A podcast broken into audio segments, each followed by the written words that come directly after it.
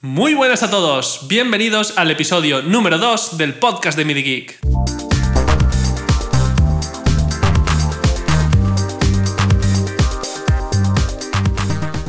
Mi nombre es Oleg y hoy voy a hablaros de un mezclador que probablemente muchos no conozcáis. RetroKits RK003. Es un mezclador compacto, pasivo y con 8 entradas estéreo con conector mini jack. Suena bien, ¿no? Cuando hablamos de mezcladores de tantos canales, estamos acostumbrados a ver equipos capaces de ocupar 20, 30, incluso 40 centímetros de espacio, algo que para muchos puede no llegar a ser viable. Por ejemplo, si tenemos la intención de hacer una actuación con nuestro equipo hardware, como sintetizadores, sampler, máquinas de ritmo, etc., muchas veces no podemos permitirnos llevar a cuestas una mesa de mezclas completa. Además, si vuestro tiempo del que disponéis implica estar controlando las melodías y el arreglo, vuestra mesa de mezclas termina haciendo la función de un sumador simplemente. Este es el momento en el que un aparato como el RK003 nos puede ayudar. Tiene un tamaño de 7 x 4 centímetros, así que no es más grande que un teléfono móvil actual, por lo que es la mejor opción para llevar fuera con vosotros a los directos. Como es lógico, en un tamaño tan pequeño no disponemos de ningún control de volumen o ecualización, por lo que estos parámetros deben hacerse al principio de la señal. Por ejemplo, el volumen del sintetizador que tenéis conectado será vuestro control de volumen de ese canal, y mediante los filtros adaptaremos la señal para que se asiente en la mezcla. Básicamente es lo que se debería hacer siempre. Me refiero a que la ecualización lo más correcto es realizarla en el momento de la generación de sonido y no después. De esta manera tenemos la posibilidad de controlar el carácter de la señal, algo que no es posible hacer únicamente en la mezcla. Como ya os he dicho, el RK003 es un mezclador pasivo, por lo que no necesita alimentación externa ni baterías. Esto añade comodidad y versatilidad a los directos, ya que no tendremos que preocuparnos de disponer de un enchufe adicional, o llevar baterías de recambio, lo que significa que no os va a dejar tirados en el momento menos oportuno.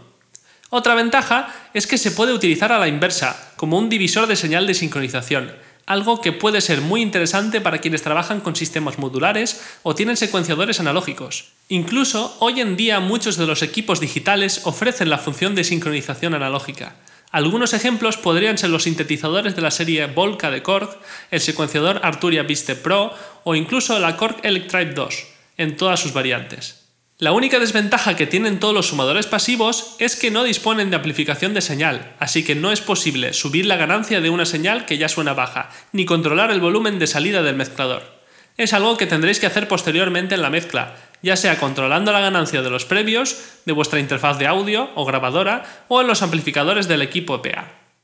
Todo este entusiasmo se debe a que estamos hablando de un producto de un precio bastante bajo y que todos podéis permitiros.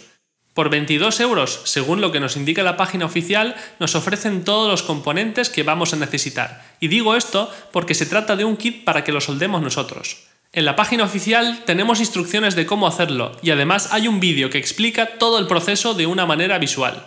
Que no os asuste el proceso, ya que solamente hay que colocar los componentes en la posición que se indica y soldar. Un proceso que incluso para alguien que no entiende mucho puede ocuparle aproximadamente media hora de trabajo. Si os gusta esto y queréis profundizar más, descubriréis también la posibilidad de añadir una salida extra al mezclador, mediante los contactos que se sitúan en la placa a la izquierda del conector de salida. Así podéis utilizar una segunda salida para enviar auriculares o utilizar como un envío para pedales de efectos.